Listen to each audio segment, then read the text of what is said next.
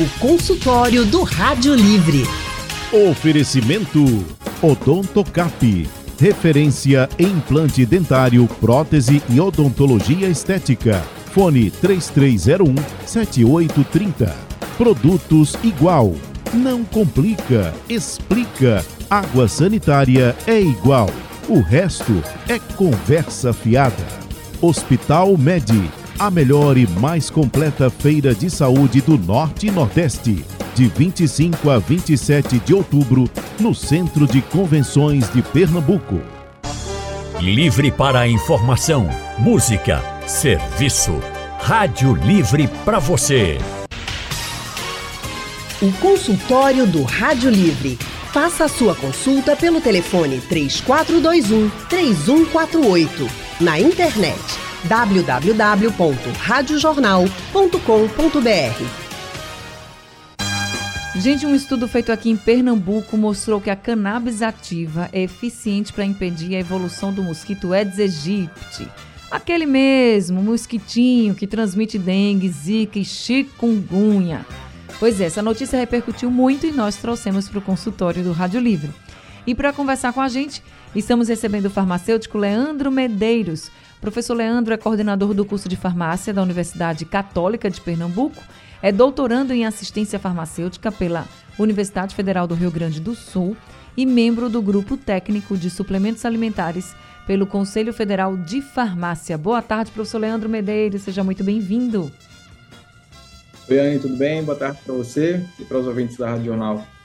Que bom poder conversar com o senhor sobre esse assunto, né, que a gente sempre vem tratando aqui aos pouquinhos, no consultório, inclusive, agora com essa novidade. E aí, eu queria já lhe perguntar o seguinte: eu sei que o estudo foi feito e foi considerado eficiente, o resultado, este resultado pode ser assim animador para a gente? Por exemplo, na luta contra o mosquito Aedes aegypti, porque ó, chikungunya, dengue, zika não são brincadeira, a gente sabe disso.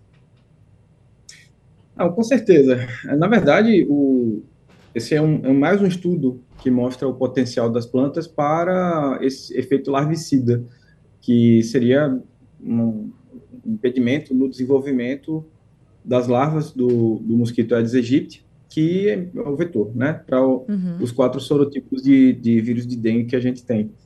Então, o que eles fizeram, basicamente, foi fazer um, um, uma extração da, da, da planta, da, da, cannabis, e aí esse extrato foi utilizado no modelo, né, um modelo controlado, um laboratório, com ovos de Aedes aegypti, que foram, inclusive, cedidos pelo laboratório da Fiocruz, né, Fundação Oswaldo Cruz do Rio de Janeiro.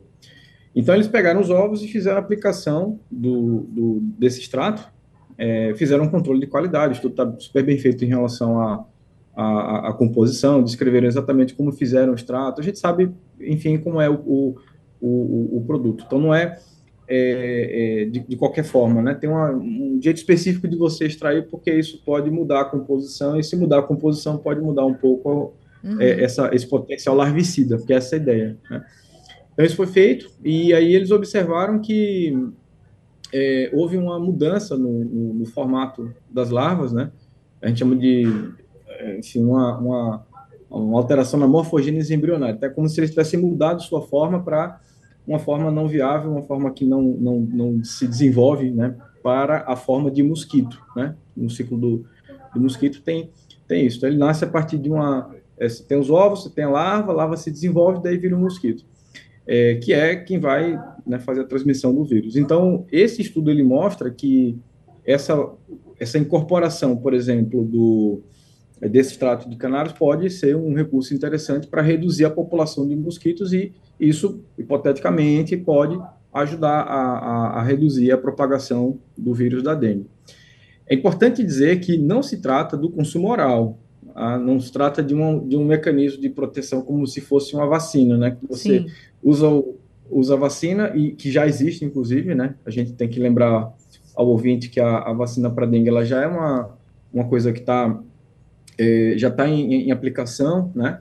Uh, falta ainda uma incorporação do SUS de uma forma um pouco mais é, um pouco mais disseminada, mas ela já foi aprovada pela Anvisa, a Quedenga, inclusive o nome dela é esse mesmo, e essa vacina ela, ela consegue fazer essa proteção contra os sorotipos de, de vírus da dengue que já existem. Né? Então, não se trata do consumo por via oral do extrato, do óleo, da cannabis, é, para essa proteção imunológica, digamos assim. Isso aí, quem vai fazer é a vacina.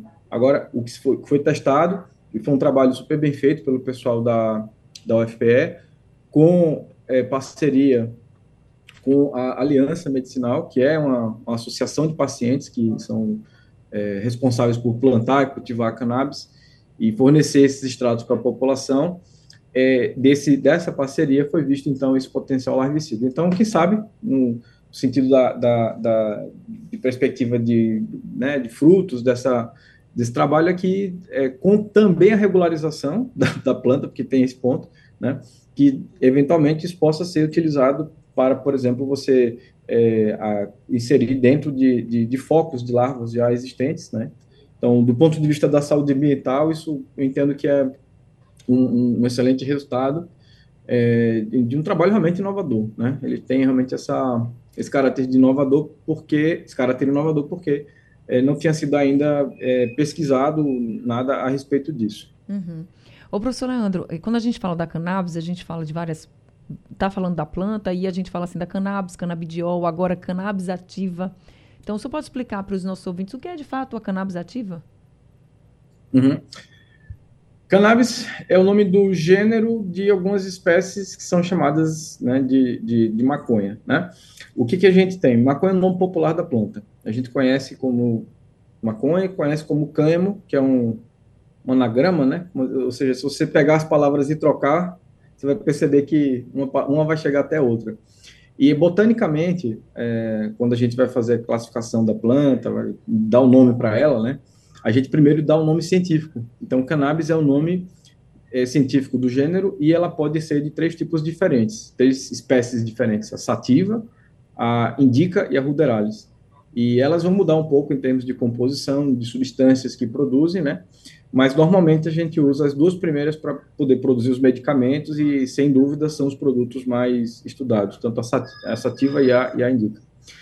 É, me parece que esses efeitos relacionados a, a o trabalho né, que foi publicado é, que deu origem né, a, a, a, essas notícias, inclusive ao tema aqui do nosso consultório, mas é, o que me parece que faz muito sentido assim é por conta do teor de alguns compostos que nós chamamos de terpenos é, e que podem ter um, esse benefício é, de travar né, essa, esse desenvolvimento das larvas, que é algo que tem em outras plantas, inclusive, outras espécies também têm esse grupo de substâncias que podem levar a tais efeitos. Agora, é, no caso da cannabis, o que é interessante é que ela tem os canabinoides, e esses canabinoides é que são utilizados para fins medicinais, não são as únicas substâncias ativas que a planta tem, mas, ou seja, que geram né, efeitos biológicos, que podem é, gerar algum tipo de efeito terapêutico, mas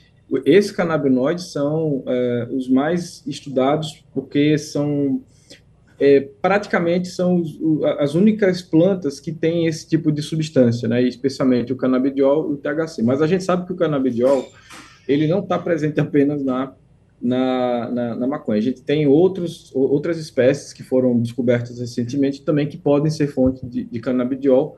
Então já muda um pouco o que a gente sabia a respeito desse, desse assunto certo uma pesquisa que foi feita aqui no estado e que mostrou que a cannabis, a cannabis sativa ela teve resultados bem promissores para impedir a evolução do mosquito Aedes aegypti. Então a gente está conversando aqui com o professor Leandro Medeiros, que é farmacêutico, e chegou aqui uma pergunta de um dos nossos ouvintes.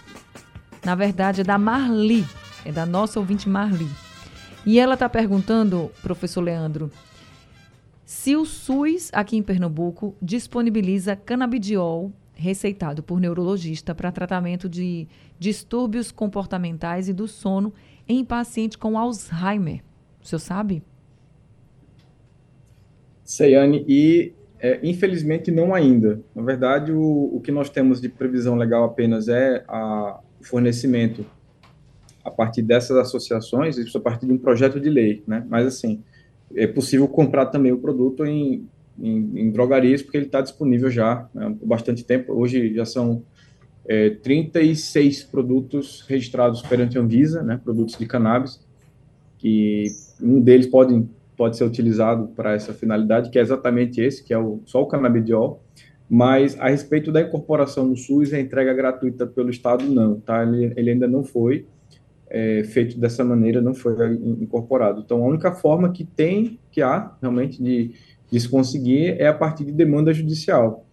E então é preciso, né, se for necessário, se for uma coisa, é, enfim, né, se for uma, uma, demanda da família, então é preciso entrar com uma ação junto à a, a, a, a, Justiça, Defensoria Pública, né, para poder uhum. fazer essa, essa petição, entrar com uma liminar e for, forçar o Estado a fazer esse fornecimento.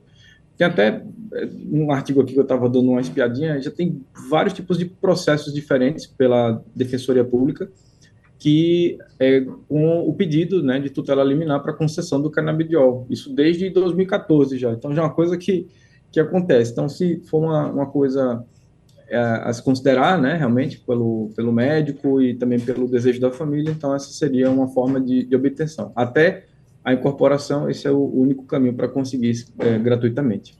E aí, só para a gente finalizar aqui o consultório, quem está acompanhando com a gente desde o início, que está acompanhando o resultado desse estudo, e a gente veio falando muito que a cannabis ela é muito estudada para questão medicinal. Tem vários problemas de saúde que já tem tratamento realmente né, com a cannabis, mas tudo, doutor Leandro, tem que ter realmente o encaminhamento do médico. Né? Eu não posso chegar, por exemplo, e comprar diretamente assim, ah, eu quero sem nenhuma receita, sem nada. Tem que ter um encaminhamento?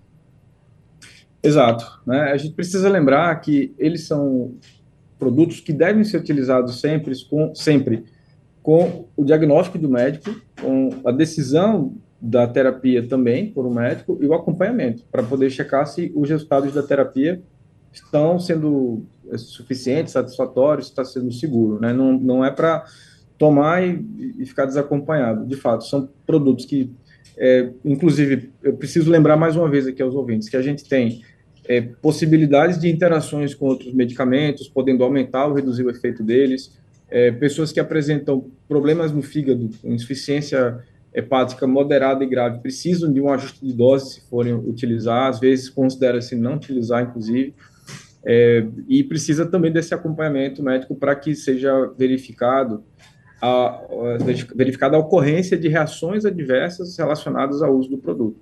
Então, não é para se utilizar de qualquer jeito, né, imaginando que é aquele chazinho que você vai utilizar uhum. ali, que vai dar um conforto. Não. Realmente são, são medicamentos, são substâncias que precisam de um, de um cuidado especial na sua utilização.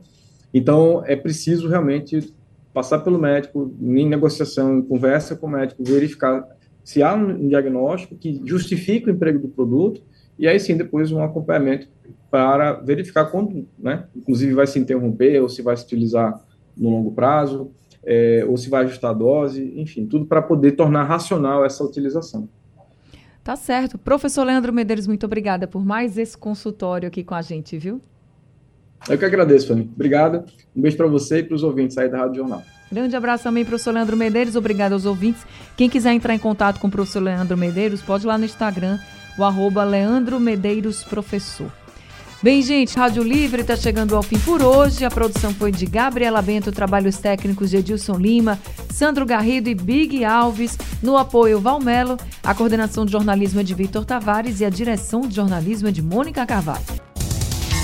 Sugestão ou comentário sobre o programa que você acaba de ouvir, envie para o nosso WhatsApp 99147 8520.